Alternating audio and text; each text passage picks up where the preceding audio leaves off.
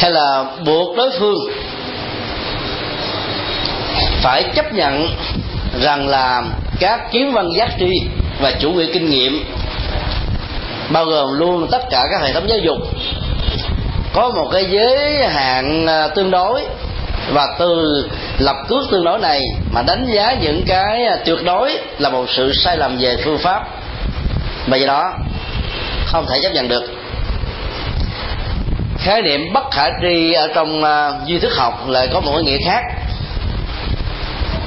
Sở dĩ mà ta tạm gọi thức a la gia là khó biết được là bởi vì cái hoạt dụng vi tế của đó ở um, hai phương diện. Thứ nhất là trong tình huống một hành giả nào đó đạt được trình độ diệt thọ tưởng định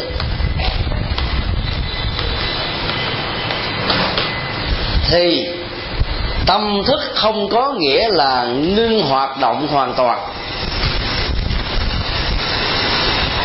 Vẫn tồn tại một cách rất là thầm lặng và vi tế bên trong. Cái biểu hiện được ngưng ở bề mặt nổi của hoạt dụng là cảm giác và ý niệm hóa. Và nói theo Phật học thọ và tưởng chỉ là hai hoạt dụng chứ không phải là toàn thể tâm thức.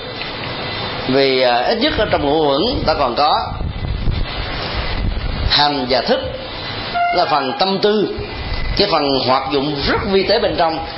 Và khi nào còn có hoạt dụng vi tế đó thì cái nhận thức của con người vẫn được xem là còn tiếp tục hiện hữu. Cho nên um, tương truyền tổ bồ đề đạt ma 9 năm diễn bích không nói một lời nào. Không ăn, không uống. Trong trạng thái bất động như thế, không phải là một sự à, cương điệu.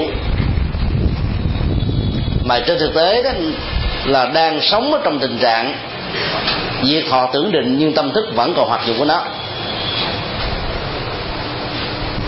Thứ hai,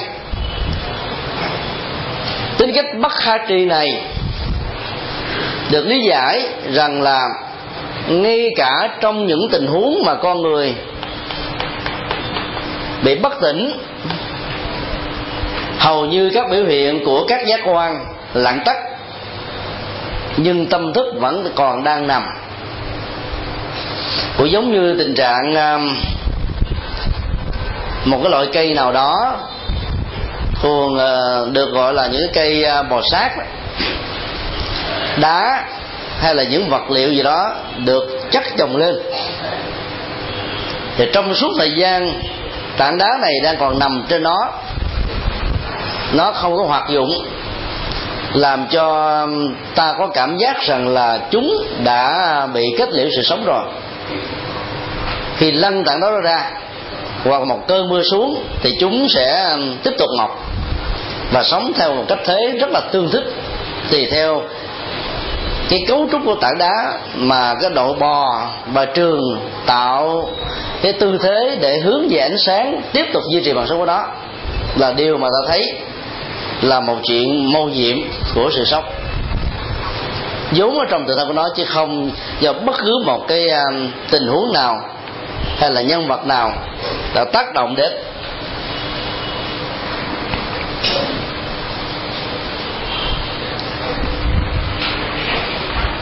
lý do thứ ba, thành giới thức luận đưa ra là không có một chúng sinh hữu tình nào tồn tại mà không có tâm thức.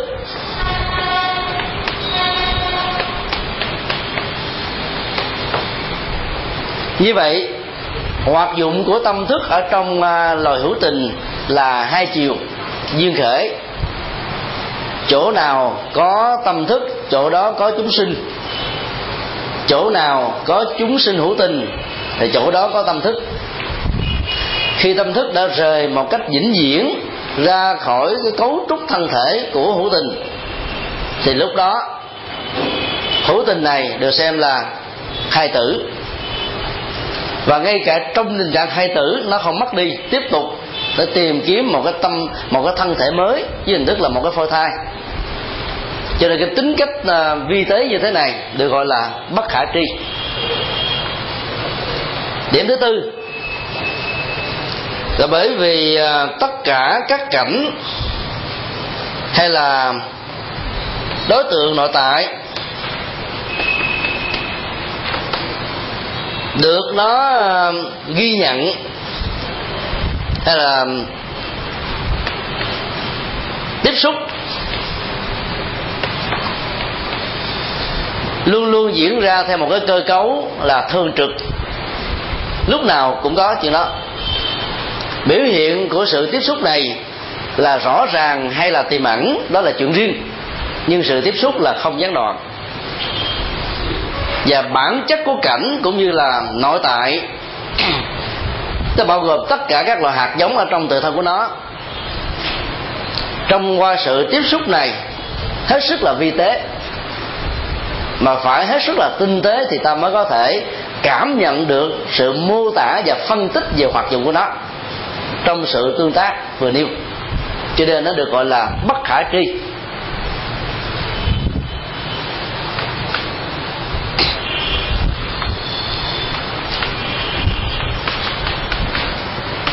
Trong tiếng ba, trong tiếng Sanskrit, chấp họ được gọi là Ubaji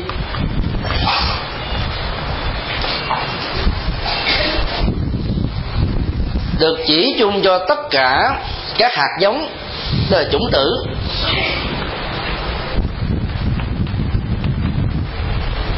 Và thứ hai đó là thân, có căn.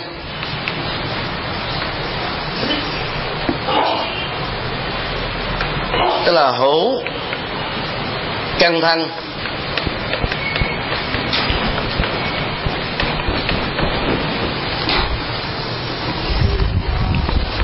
Thân có căn và thân không có căn khác nhau ở chỗ đó. Là các hoạt dụng giác quan. Còn tiếp tục hoạt động trên thân thể vật lý đó hay là đã kết liễu do một cái tác động nghịch với bản chất sống của nó thi thể dầu vẫn còn tứ chi, mắt, tai, mũi, lưỡi, thân. Nhưng các giác quan của nó đã liệm tắt hoàn toàn. Cho nên cái đó được gọi là thân không có căn. Còn cái tiến trình chấp thọ của thức a lệ gia là bám víu trên nền tảng thân có căn, tức là có các giác quan ở trên cơ thể vật lý. Như vậy khi thân thể đó không còn hoạt dụng của các giác quan nữa, thì ngay tích tắc đó, tâm thức Alaya sẽ rời bỏ để đi tìm một cái phôi thai mới. Mà lúc đó, mặc dầu các giác quan chưa được hình thành, nhưng tâm thức đó vẫn bám vào vì cái tiềm ẩn và các năng lực nội tại ở trong cái phôi này trong khoảng một thời gian chín mười tháng sẽ tạo ra các giác quan một cách đầy đủ. Như khi nó đã từng có trước đó, vài ba tháng. Như vậy cái tiến trình của sự chấp thọ tức là lưu giữ và bảo hộ, bao gồm trước nhất là các hạt giống, được hiểu là cả một tích tụ, kinh nghiệm và những diễn biến thuộc về quá khứ. Nói đến chủng tử trong tình huống này là nói về những biểu hiện đã từng diễn ra trong cuộc đời của con người và các chủng loại chúng sinh nói chung. Như vậy, ý nghĩa của chữ chấp họ đối với tăng ngữ có thân với các hoạt dụng giác quan cho thấy là khi nào tâm thức còn tồn tại thì các giác quan tiếp tục còn hoạt dụng, dầu rất là mờ nếu ta áp dụng công thức này để phân tích về cái diễn tiến của cái chết, thì hầu như là mỗi người diễn ra theo một cách khác nhau. Ta có thể chia làm hai nhóm chính. Nhóm một là nhóm mà khi tuổi thọ của con người đã đến cái mức mà sự sống nó cần phải kết liễu vì các giác quan, các bộ phận chi phần trên cơ thể đã già nua quá mức rồi. Ta ta gọi là chết do tuổi thọ. Thì lúc đó đó, hai chân sẽ bắt đầu ngưng hoạt động, các thần kinh ngoại biên và thần kinh cảm giác. Một bên đó là tiếp nhận, một bên là thể hiện sự cảm nhận từ bên trong, dọc theo xương sống ra bên ngoài, được gọi là ngoại biên. Còn một bên là tiếp nhận tất cả những cái từ bên ngoài đi vào bên trong, gọi là thần kinh cảm giác, là ngưng và tắt liệm cái kích hoạt hay là hoạt dụng của chúng. Trong tình trạng hấp hối mà nếu ta thấy là hai bàn chân bắt đầu lạnh rồi lên tới đầu gối lên tới đùi. Hai bàn tay các ngón đã không còn cửa quậy nữa lên tới luôn bả vai.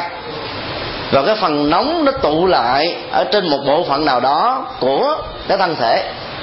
Rồi sẽ biết rằng là cái tiến trình sự chết của người đó sẽ diễn ra trong vòng vài tiếng hoặc là vài ngày. Theo uh, kinh nghiệm thống kê của chúng tôi trong những tình huống đi hộ niệm cho những người lớn tuổi tức là chết do hết tuổi thọ đó. Thì phần lớn đó, cái chết nó diễn ra vào cái giờ tứ hành xung cái này không phải là một mê tín. Bởi vì um, khi mà cái quy luật của vũ trụ đó nó diễn ra theo một cái um, thời điểm mà nó không ủng hộ nhiều, hay là nó không tương thích nhiều với cái cơ thể con người con người dễ chết hơn tháng 7 là tháng mà người già chết nhiều. Được dân gian lý giải là cô hồn lên bất mạng phải không? Thực ra nó là một tiến trình rất là vật lý và khoa học. Vì tháng đó mưa nhiều, khí hậu thay đổi, mà người lớn tuổi với các giác quan đã già mòn rồi, thích ứng với chúng chậm cho nên một bất cẩn về sức khỏe có thể dẫn đến sự kết liễu mạng sống. Còn ở những nước uh, có tuyết phủ quanh năm đó thì từ tháng 12, tháng 1 là đám tang nhiều. Mà trong các quốc gia đó đâu hề có nền văn hóa là các cô hồn phải bắt mạng hay là bắt hồn đâu. Họ vẫn gì chết. Như vậy là khí hậu thời tiết không thích hợp thì dẫn đến sự chết của một chúng sanh nhanh hơn là trong những cái mùa khí hậu thích hợp. Ta chỉ cần uh, dựa vào cái cấu trúc của tứ hành xung để đón biết được rằng là người đó sẽ chết trong ngày là giờ nào.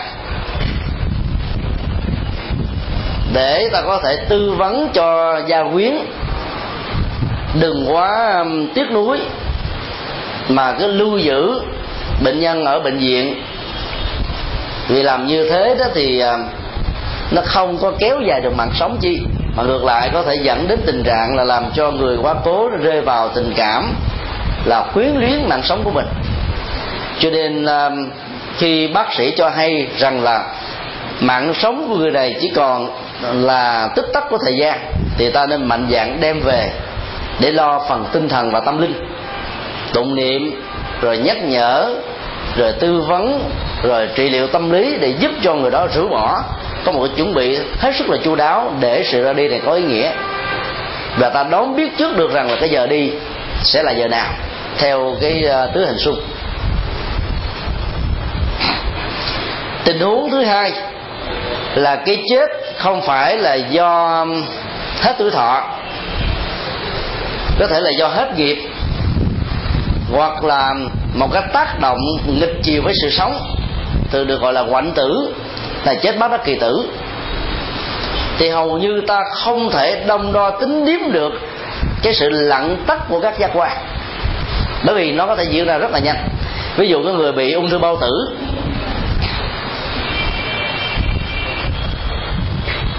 thì ta thấy là buổi sáng vẫn còn đi đứng nằm ngồi sinh hoạt nói chuyện giao tế. Và thậm chí là không có đau gì hết mà đến những cái ngày cuối đó vẫn còn đang ngồi sinh hoạt bình thường vậy đó. Phát hiện ra là trong bụng mình đau quá. Vài phút sau rồi trở thành người thiên cổ. Thì lúc đó đó là các giác quan đó nó vẫn còn hoạt động. Cái phần thân đó, nó vẫn duy trì hoạt dụng các giác quan này một cách khá tốt như một cái ức chế bên trong dẫn đến sự kết liễu sự sống. Cho nên đó là tâm thức a la gia trong tình huống này là nó rời đi một cách rất là đột ngột. Bởi vì nó không có cái cảm nhận rằng sự chết sẽ diễn ra mình ở trong một thời gian quá ngắn. Còn có người nằm uh, và lần lần chết do hết tuổi thọ thì cái cảm nhận đó nó diễn ra nhanh hơn. Cho nên thường chết theo tình huống như vừa nêu đó, thì nó cũng dẫn ra hai tình trạng. Tình trạng một, mà phần lớn rơi vào tình trạng này là người đó dễ dàng siêu lắm. Mới vừa ăn cơm xong, nói chuyện vui vẻ, ngã xuống thấy đau quá, nhắm mắt là đi luôn. Thì hầu như là người đó không hề có một ý niệm về cái chết và sợ chết ở trong đầu của mình. Vẫn hân hoan, vẫn lo vẫn sinh hoạt, vẫn làm việc. Cho nên nó tiến trình tái sanh rất là nhanh và tâm thức rời khỏi thân này cũng rất là nhanh. Các hạt giống từ đó được bảo luôn và nó kéo theo hết đi ở trong tiến trình à, sanh tử của con người. Như vậy, chỉ có trong tình huống là chết do hết tuổi thọ đó, thì cái người đó mới dễ dàng cảm nhận rằng là cái bệnh của mình ngày càng nghiêm trọng, ngày càng nặng, ngày càng bi đát và do vậy đó, sự tiếc nuối nếu không có tư vấn và trị liệu tâm linh sẽ dễ dàng diễn ra dẫn đến sự à, cản trở trong sự tái sinh là chuyện có thể có.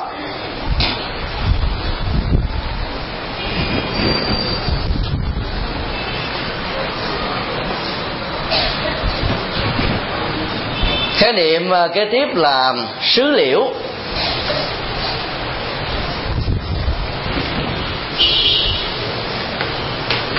chúng tôi liệt vô thành một cặp từ để dễ hiểu. Chỉ chung cho thế giới ngoại tại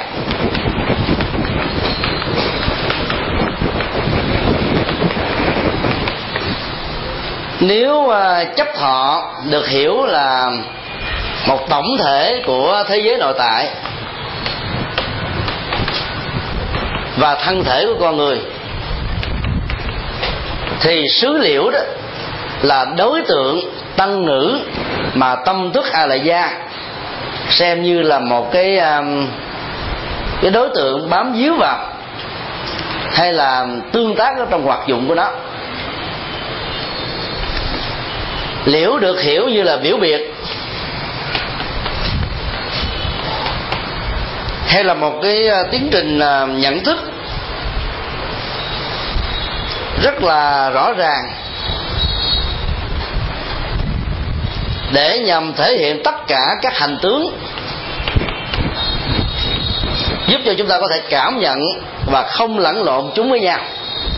Mặc dầu chúng có thể rất là gần và giống với nhau.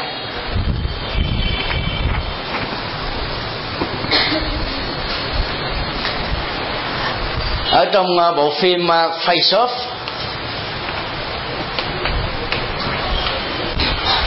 Ờ, tạm dịch nghĩa là dịch mặt. Thì giả thuyết của khoa học diễn tưởng rằng là trong tương lai đó dựa vào cái cấu trúc nhân bản vô tính mà người ta có thể chế tạo ra một gương mặt của người khác giống 99,9999% và các nhà tình báo sẽ dựa vào cái à, phát minh mới này để giải dạng. Miễn là cái tạng người với chiều cao và mập ốm nó tương thích với cái người mình cần giả dạng, thì người đó sẽ được khoác lên trên mặt của họ một cái chiếc mặt nạ mới mà nhìn từ những biểu hiện bên ngoài ta không biết được rằng đây là người giả hay là đây là người nhân bản còn kia là người thật. Thậm chí máy móc có thể tiến bộ đến một cái mức độ là lấy một cái mẫu ngôn ngữ và những cái biểu hiện của thân thể qua tướng đi đứng nằm ngồi. Sau đó đưa vào cái cơ cấu phân tích, nhận diện rõ ràng đây là cá tính của người mà người ta muốn giả dạng sau đó cho cái người giả dạng bắt chước trong vòng một tháng trời. Thì hai bản này được xem như là một à. trong trường hợp của ờ, người đóng vai tôn ngộ không đó phải vào sống với sở thú đến mấy tháng trời. Quan sát coi con khỉ nó nhảy như sao? Nó vui nó thiền sao? Nó buồn, nó tức, nó thiền sao? Và nhờ quan sát và tập như thế cả mấy tháng trời mới dẫn đến sự thành công. Thì cái bộ phim này cũng làm trên cái cấu trúc đó. Người giả dạng đã thể hiện ra mình là cái người được giả dạng. Và cả hai người này đều có tình nhân.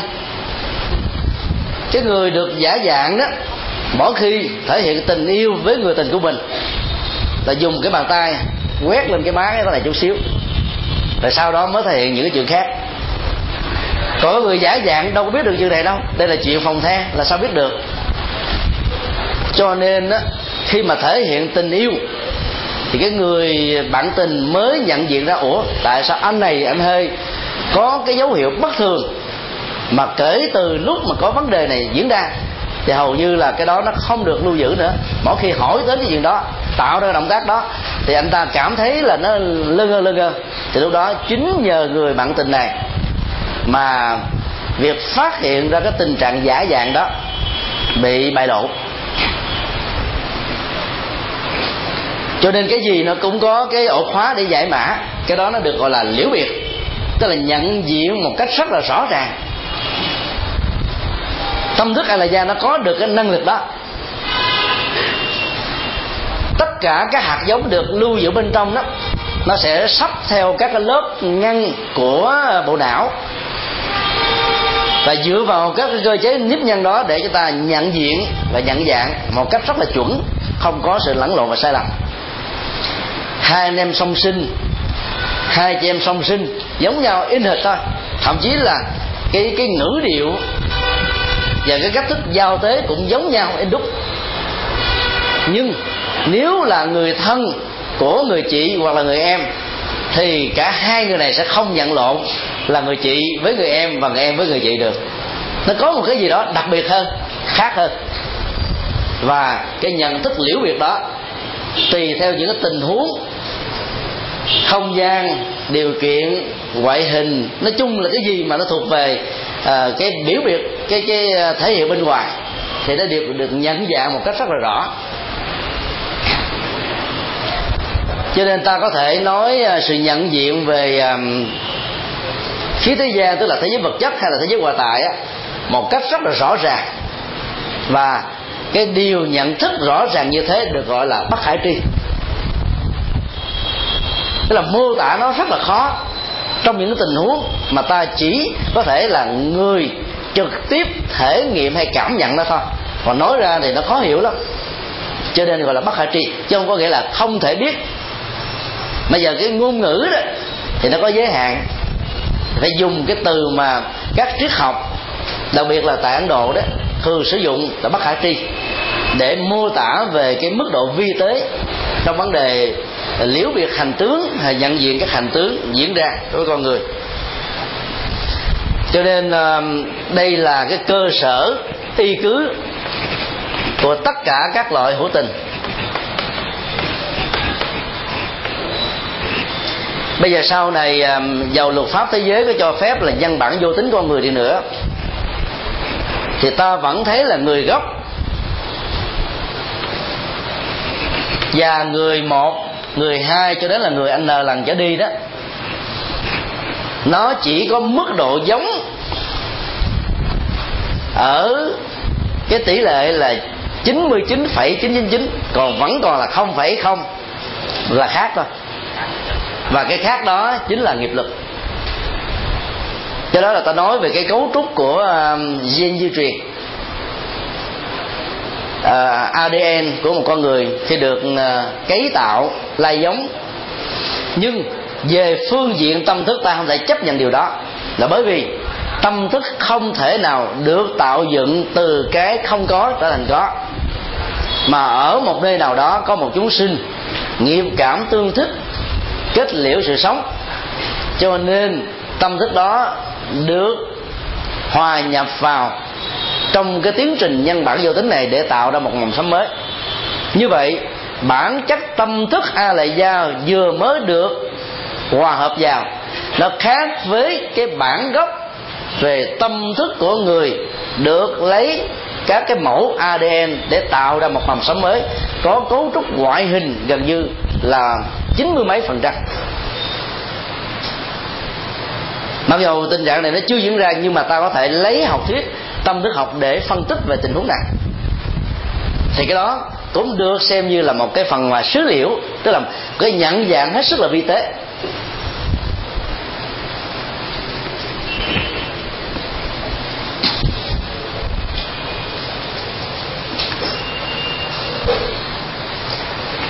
Đề cập đến mối quan hệ của um, Alaya với à, các tâm sở. Thì à, duy thức học cho rằng là nó chỉ tương đương hay là tương ứng với à, các tâm sở biến hành.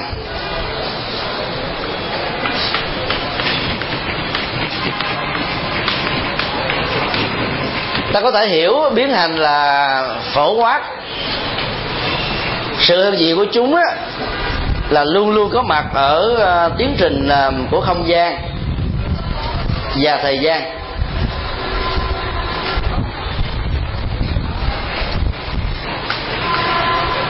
Sở dĩ nó chỉ có tương thích với năm biến hành là bởi vì a lệ gia được xem là thường hằng trong quá trình chuyển biến. Và năm biến hành này là cũng à, phổ quát quá cho đến lúc nào thân có thức hay là thân có giác quan đã không còn tồn tại nữa, thì lúc đó năm biến hành này mới tạm ngưng.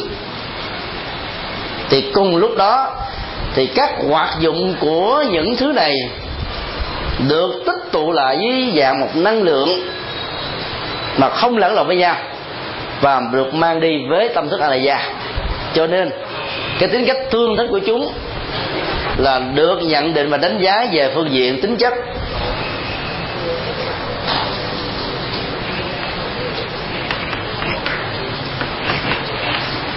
Định nghĩa về à, xúc ở trong à, uh, duy thức học nó cũng giống như là kinh tạng Bali là A Đạt Ma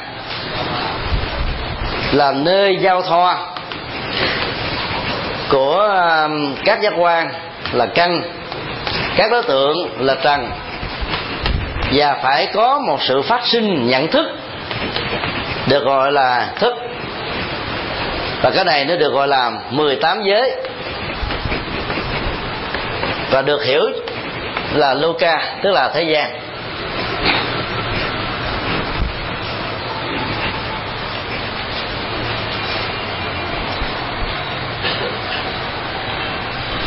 Căn ta có thể hiểu là sinh lý. Trần ta có thể hiểu là vật lý. Khi hai cái này giao tiếp với nhau thì ta phát sinh ra cái phần tâm lý.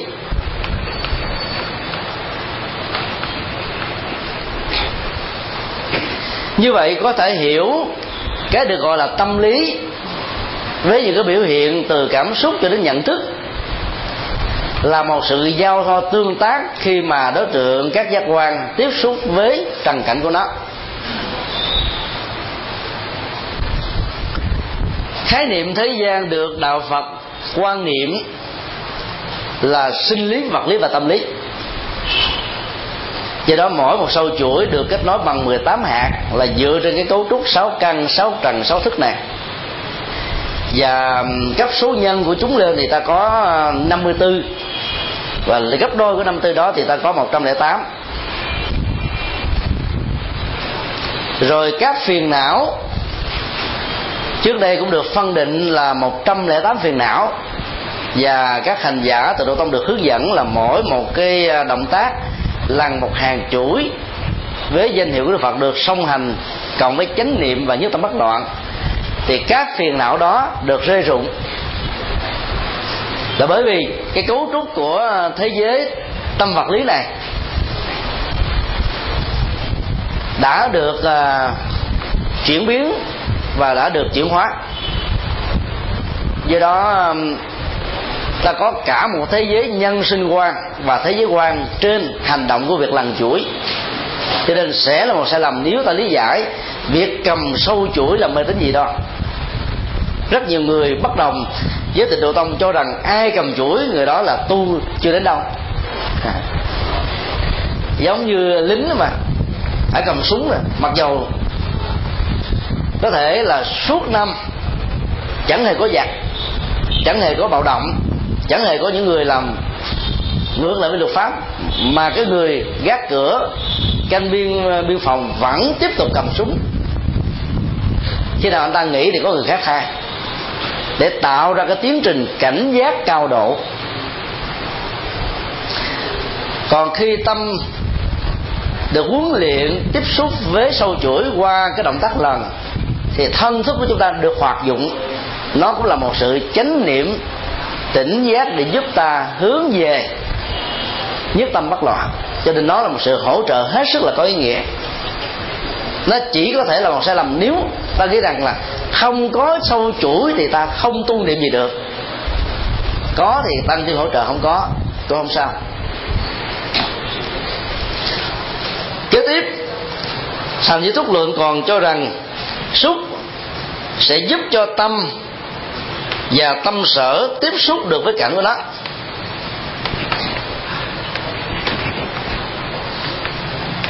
Cái tiến trình giao tiếp cảnh này được diễn ra khi mà tâm hoặc là tâm sở, tức là thái độ tâm lý đó, nó tiếp xúc với những cái cảnh trực tiếp hay là gián tiếp, giàu thuộc về quá khứ, hiện tại hay là trong tương lai, giàu là cụ thể hay là vi tế. Thì đây là hai định nghĩa căn bản của xúc, và ta thấy là nó hoàn toàn phù hợp với a tỳ ma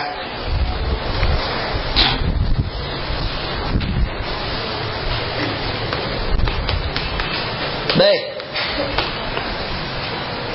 tác ý là tiến trình dẫn tâm đến đối tượng.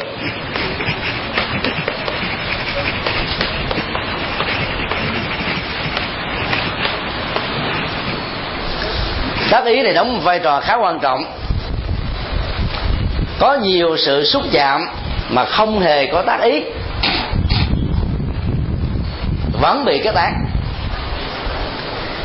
với luật thanh văn tức là bao gồm giới phẩm sa di sa ni thích somanani tỳ kheo tỳ kheo ni dầu cho việc tiếp xúc của các giác quan, đặc biệt là thân thể của một người đang thọ giới, đã thọ giới với một người khác giới phái, là có tác ý hay không không quan trọng. Nếu sự tiếp xúc đó diễn ra được xem, ở mức độ nhẹ là tăng tàn, nặng là ba ly là bởi vì à, bản chất của sự tác ý nó dẫn tâm đến đối tượng. Và thái độ nhiễm trước đó, diễn ra một cách rất là nhanh chóng khi mà cái sự giao tiếp này đã được có mặt với sự hiện hữu của tâm. Phòng học của chúng ta nằm ở trên lầu 2 trái và phải đều có à, cửa rất là to. Xung quanh thì có đường khu dân cư âm thanh, tiếng ồn của xe, của người, của các lời chó, hầu như là không lúc nào là không có. Nhưng mà nếu như chúng ta tập trung để nghe cái lời à, phân tích về môn học đó thì ta sẽ quên đi các âm thanh lắng ác ở bên ngoài. Là bởi vì cái tác ý của chúng ta đang dẫn đến đối tượng của cái bài giảng, và do vậy nó được làm quên với các đối tượng âm thanh đang hiện hữu xung quanh chúng ta. Như vậy, cái tác ý này nó có chiều hướng là dẫn đến cái cái ờ, cái đối tượng ưu tiên một trước. Rồi nếu đối tượng ưu tiên một đó không đủ sức áp phê, thì sự tác ý này mới chuyển qua đối tượng hai, ba, bốn. Còn người nào mà có cái thói quen là bắt nhiều thứ cùng một lúc thì cái mức độ tác ý của họ đó, nó diễn ra theo cái kiểu mà chéo ngược. Những ờ, giây phút trước thì đối tượng ưu tiên một, giây phút sau đối tượng ưu tiên hai. Và do vậy làm cho người đó có ảo giác rằng là trong một đơn vị tích thời gian người đó có thể tiếp xúc giao tế với nhiều đối tượng.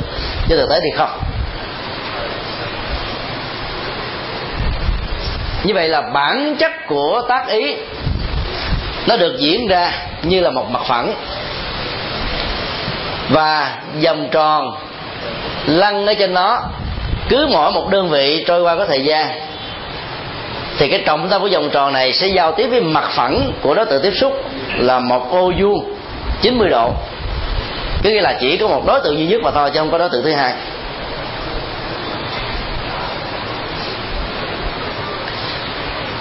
Và khi mà huấn luyện về um, tác ý, thì đạo phật dạy chúng ta, hoặc là như lý, hoặc là như thực, tác ý.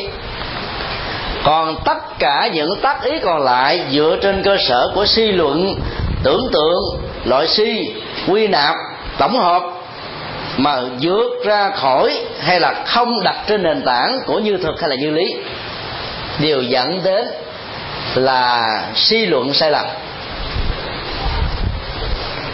Hầu như là phần lớn nỗi khổ niềm đau của chúng ta phát sinh là dựa trên cái à, nhận diện tri giác sai lầm này. Câu chuyện à, thiếu phụ nam sương bị chết một cách quan ức mà không dần xé được cái cảm xúc của mình. Khi nghĩ rằng là chồng mình xem mình như là một à, người à, không trung trinh. Trong khi cô ta đã chứng minh điều đó bằng suốt mấy năm ở nhà. Bao nhiêu người tới à, hỏi han, nhưng mà cô ta đều không màng đến để giữ lòng chung thủy. Ấy thế mà chỉ vì nghe đứa con trai ruột của mình nói là ba tôi tối mới về nhà, còn ông không phải là ba tôi làm cho người chồng, người cha này ghen lên, nghĩ rằng là vợ của mình ngoại tình về ban đêm. Cho nên, từ cái tri giác sai lầm đó dẫn đến nhiều cái chết rất là quan uổng, và tri giác sai lầm đó được gọi là tác ý không như lý hay là tác ý không như thực. Tiến trình huấn luyện, nhận thức là làm sao lấy cơ sở của hiện thực, mà nhất là hiện thực khách quan, làm nền tảng và đây là thước đo của tri giác. Nhưng ta cũng phải phòng hờ. Bởi vì nó vẫn có cái câu, thấy vậy mà không phải vậy. Ví dụ à, người mẹ sợ con mình cô đơn, mặc cảm với chúng bạn, cho nên mỗi đêm khi mà nó hỏi, mẹ ơi, ba con đâu? Thì người mẹ phải đứng và ngồi hoạt động trước cái ánh đèn dầu le lét để tạo ra một cái bóng tương phản vào mặt tường. Và nói với đứa con, với cái tri giác chưa được phát triển trọn vẹn đó rằng cái bóng đó chính là ba của con đấy. Như vậy, đứa con này đang tiếp nhận một cái bóng dáng của người mẹ, tạo ra một cái ảo giác do vì đặt niềm tin trọn vẹn nơi người mẹ, cho nên nghĩ đó là người cha. Và khi người cha ruột về nhìn thấy đứa con của mình nó giống in đúc mình, mừng, hạnh phúc vô cùng. Nhưng mà khi hỏi, ba con đâu? Ý anh ta muốn đứa con nói rằng, chú hay là bác? Chính là ba của con. Mà không ngờ nói, ba con tối mới về. Thất vọng.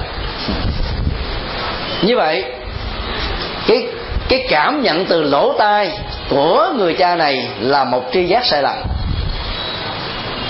Dựa trên cái mô tả của đứa bé như vậy, dựa vào cái mô tả sai, đánh giá về cái tính đúng sai của nó, thường dẫn đến những cái tình trạng là làm cho vấn đề ngày càng nghiêm trọng hơn. Hai cái chi giác sai lầm dẫn đến cái nỗi hàm quan rất lớn ở người vợ. Và người vợ này vì nghĩ rằng chồng đánh giá mình thấp quá, cho nên không đáng để cho mình sống nữa. Dẫn đến chi giác sai lầm thứ ba là kết liễu mạng sống do đó, bản chất của như lý, tác ý sẽ đình chỉ lại tất cả những cái chuỗi kéo theo của tri giác sai lầm. Trong nghiên cứu, ta cũng đừng nên lệ thuộc vào uy tín của cái người hướng dẫn. Là dựa vào uy tín của người đó, tất cả những điều gì được nói, ta xem là chân lý. Và một quan điểm sai dẫn theo hàng loạt các cái chuỗi kéo sai sai thì đó ta phải hết sức lưu ý và lấy cái hiện thực hay cái chân lý làm thước đo thì ta tránh được cái tác ý sai.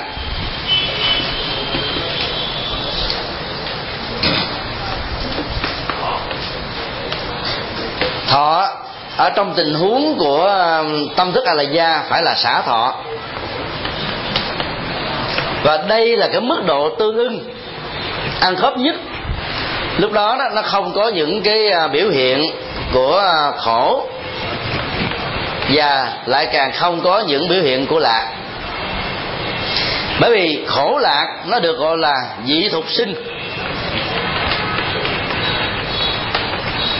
Tức là sự có mặt của nó là một cái tiến trình trôi trải theo thời gian được chín mùi dựa vào điều kiện và hoàn cảnh. Trong khi đó xả thọ thì nó lại không bị lệ thuộc vào cái quy luật này. Thức a lại gia là thường hằng.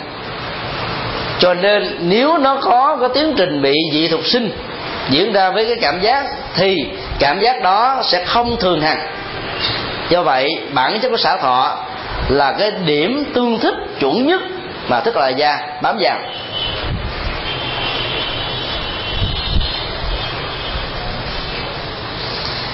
Bản chất của thọ là lãnh nạp tất cả những sở duyên, dù là thuận hay là nghịch.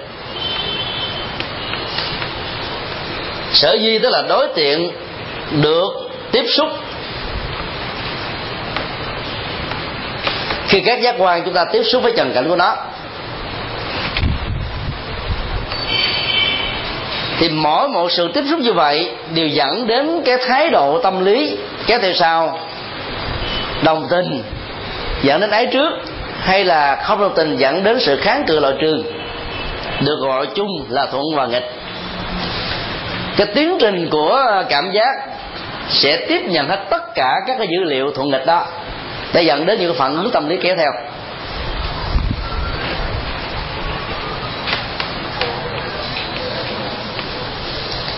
Tưởng là cái tiến trình thu nhận ảnh tượng từ đối tượng.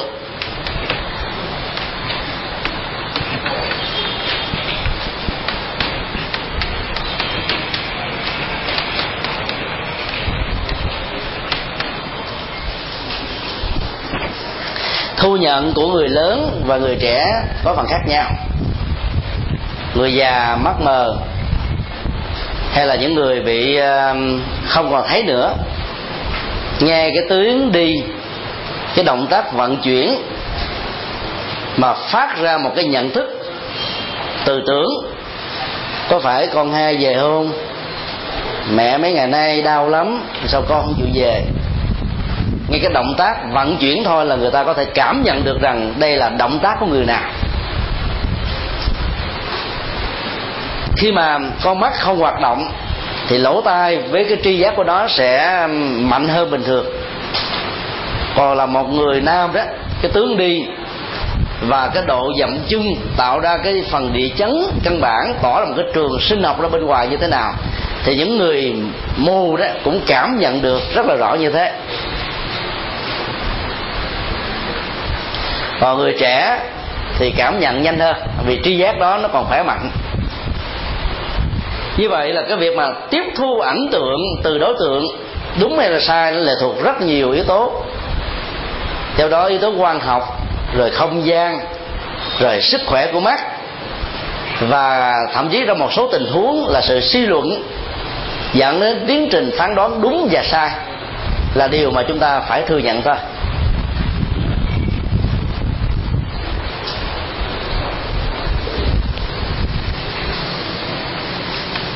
Tư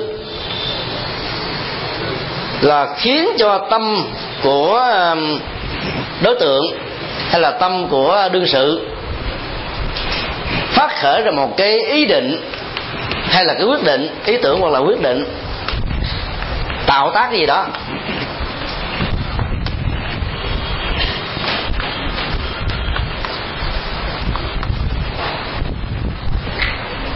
Ta có thể hiểu nó như là tự do ý chí là mọi quyết định của con người dù đúng hay sai đều do tư này. Phán đoán người thực tập tâm thức học nhiều thì có cái năng lực phán đoán trực quan nhân quả.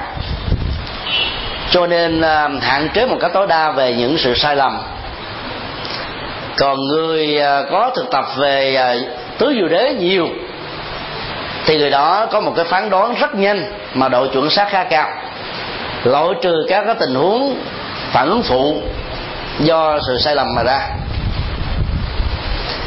Thì năm loại um, tâm lý này nó được xem là thường hằng hiện hữu với bất cứ một con người nào khi mà các giác quan vẫn đang còn tồn tại trên thân thể của người đó. Thì suốt cái thời gian sự sống được hình thành cho đến lúc mà kết liễu thì thức a lệ gia sẽ tương thích với năm đồng minh này. Và năm đồng minh này hoạt động một cách rất là trung thành và thường trực với thức a la gia nhờ đó mà các hạt giống đó được hấp thụ, được làm mới và được duy trì.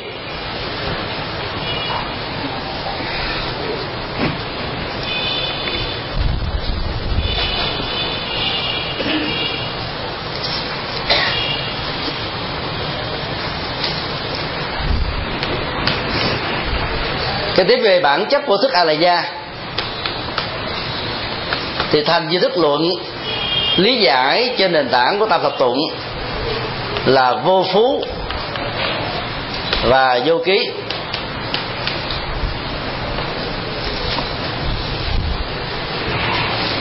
Về nghĩa đen, phú có nghĩa là ngăn che.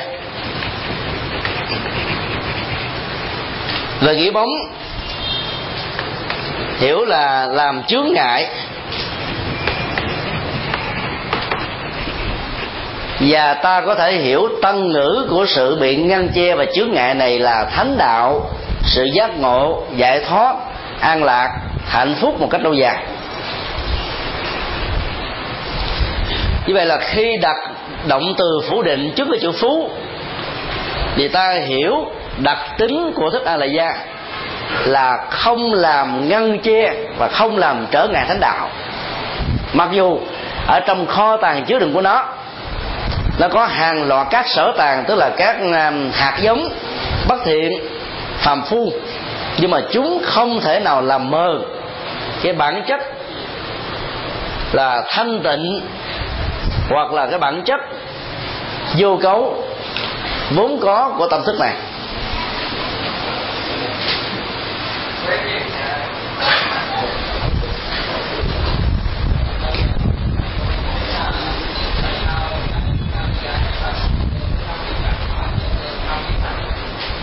Sao? Năm gì năm gì?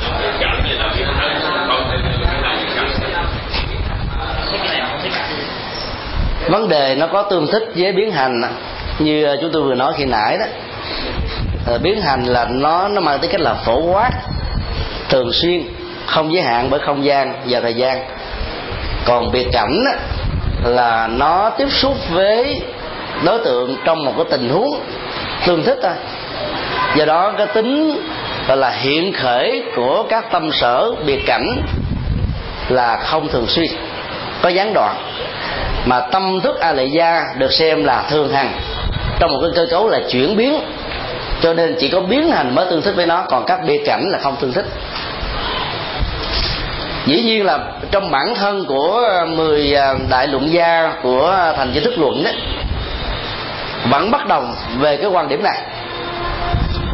Tác giả tức là ngài uh, thế thân thì uh, cho rằng đó là nó chỉ tương đương với năm biến hành thôi nhưng trong cái phần lý giải của thành di thức luận á, ta thấy đến 21 tâm sở được xem là tương đương trong đó vẫn có biệt cảnh nhưng khi mà phân tích và đọc vào cái phần mô tả đó thì ta thấy rằng là cái lý giải của việc mà tương ưng với 16 cái còn lại là không có thuyết phục lắm. Do đó chúng ta trở về với ý tưởng ban đầu của nguyên tác là chỉ thích hợp tương thích với năm à, biến hành mà thôi ở đây nó nó muốn nói về cái tính chất đó mà. Tại vì muốn chứng minh là cái thức a la gia không mất đi, và đó là hàng chuyển, cho nên cái mức độ biến hành đó làm cho ta cảm nhận được cái sự hiền hữu, tiềm ẩn của nó ở trong các hoạt động của thấy nghe ngửi biết. Tại bởi vì không có lúc nào con người sống mà không có sự tiếp xúc với cái giác quan. Không có tiếp xúc nào không dẫn khởi theo thọ tưởng tư. Không có thọ tưởng tư nào không có mặt khi mà không có sự tiếp nối của tác ý. Như vậy, năm tâm sở này nó nó diễn ra như là một cái chuỗi. Có xúc là có tác ý, thọ, tưởng và tư. Vì xúc không bao giờ kết thúc cho đến lúc người đó được nhắm mắt lìa đề. Như vậy là cái hoạt dụng của chúng thường xuyên cho nên nó mới giữ lại hết tất cả các hạt giống tốt và xấu ở trong kho tàng tâm thức này. Còn biệt cảnh là khi có khi không thôi và cái đó nó sẽ tương thích với các cái loại thức khác. Mà những bài kệ sau đó chúng ta sẽ học. Có một số loại tâm uh, tâm lý nó tương thích với uh, thức mặt na. Có một số tâm lý nó tương thích với uh, uh, sáu giác quan còn Alaya thì tôi tôi thích cái này về cái tính thường thường xuyên và liên tục của nó. Còn vô ký tức là không phân định thiện ác, như là một bản chất.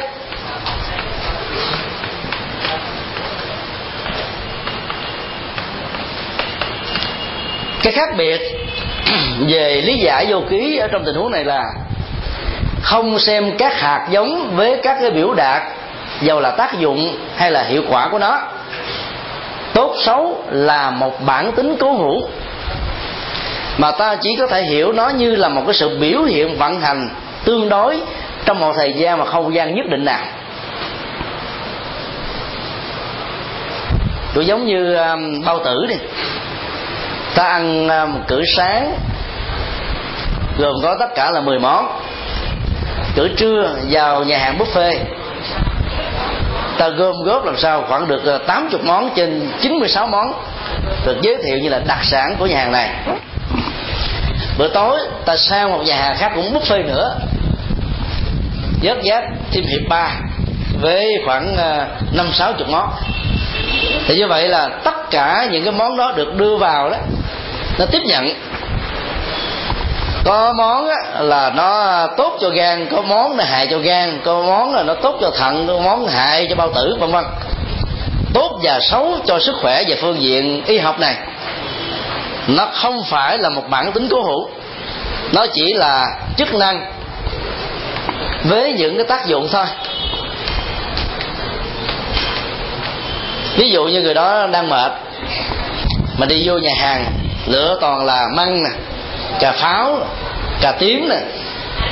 Rồi à, thịt heo à, chay tức là ăn những thứ mà khó tiêu.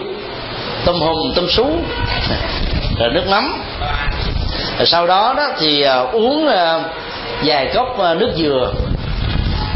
Rồi ăn mứt à, là mãng cầu mãng cầu sim tối về là bị ờ, trướng cái bao tử. Dẫn đến tình trạng là bị ờ, trúng thực đó toàn bộ các cái dây thần kinh cơ bắp nó bị tê liệt. Thì lúc đó chỉ có đè người đó ra, hoặc là xông hơi, hoặc là cạo gió.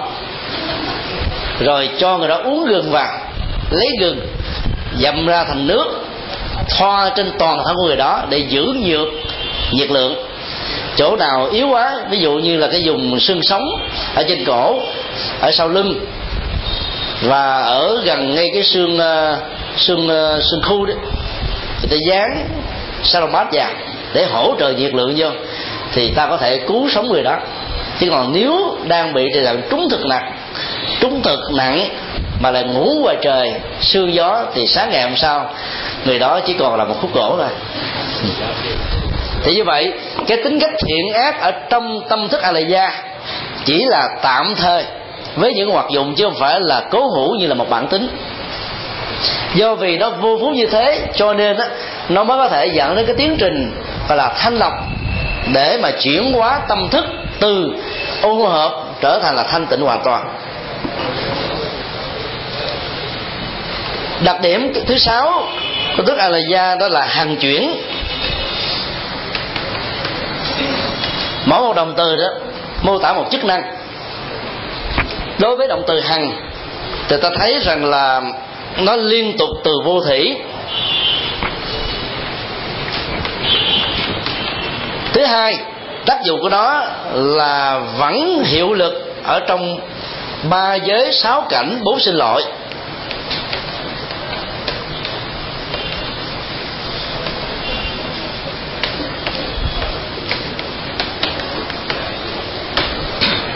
Đó là hằng ba giới là dục giới, sắc giới, vô sắc giới. Sáu cảnh còn được hiểu là sáu thú, tức là thiên, nhân, atula, địa ngục, ngạ quỷ, súc sinh. Còn bốn sinh là nõn, thai, thấp hóa. Sanh từ trứng, sanh từ bào thai, sanh từ sự ẩm thấp của khí hậu và sanh từ sự biến hóa, thay đổi chủng loại bao gồm luôn là nhân bản vô tính và thụ tinh ở trong à, ống nghiệm. Thì kính chất hàng này đó, nó luôn luôn có mặt. Dầu là cái thời gian đó ở một cái kiếp quá khứ nào mà ta không thể nhớ được, hay là trong một cái tương lai rất là lâu sau về sau, nó vẫn tiếp tục diễn ra như thế. Ba giới sáu cảnh thì tượng trưng cho không gian với cái mức độ tương thích về sự sống.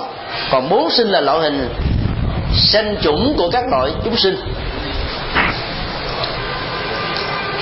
Còn đối với chuyển thì ta thấy là nó biến diệt từng sát na. Và thứ hai là mỗi một cái nhân hay là với những tác động của duyên được sanh khởi hay thay đổi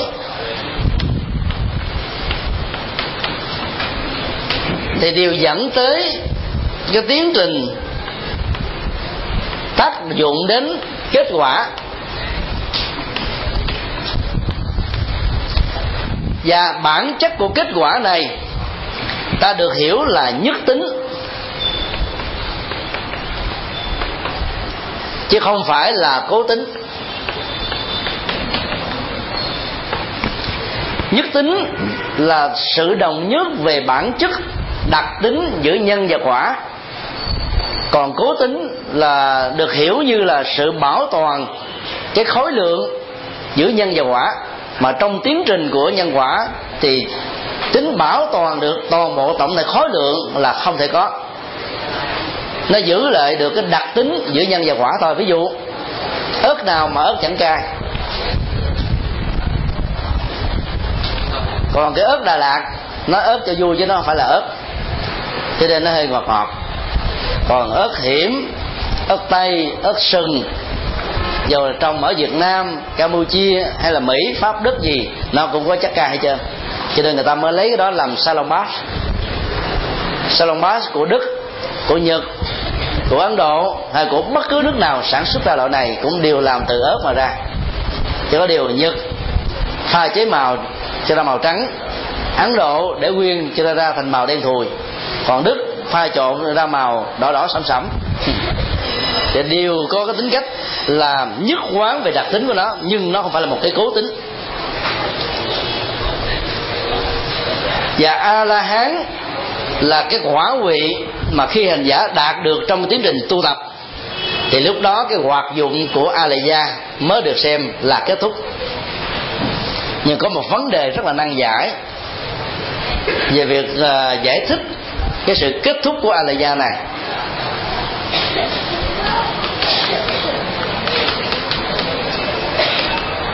Yêu cầu tối thiểu đó là a la hán còn diệt thọ tưởng định á, thì a la gia chỉ mới tạm thời à, ngưng hoạt dụng thôi. Cái gì là tạm thời thì cái đó nó sẽ được kích hoạt lại. Bây giờ một vấn đề được đặt ra là khi chứng được đạo quả a la hán tâm thức a la gia đã không còn hoạt dụng nữa, nó được buông xả hoàn toàn. Thì lúc đó, con người sẽ ra cái gì? Sẽ như thế nào? Thì lúc đó nó có hai giải thích. Giải thích một là theo kinh tạng Bali, ta có một cái thành ngữ, củi hết lửa tắt.